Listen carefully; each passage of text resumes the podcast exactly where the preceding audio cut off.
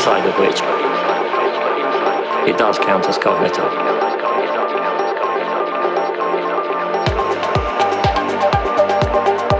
Sometimes interfering with what looks like our environment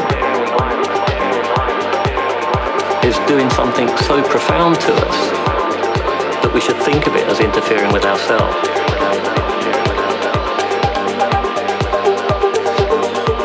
What matters is what kind of you can do in the world, how fluently you can do it, when you can do it.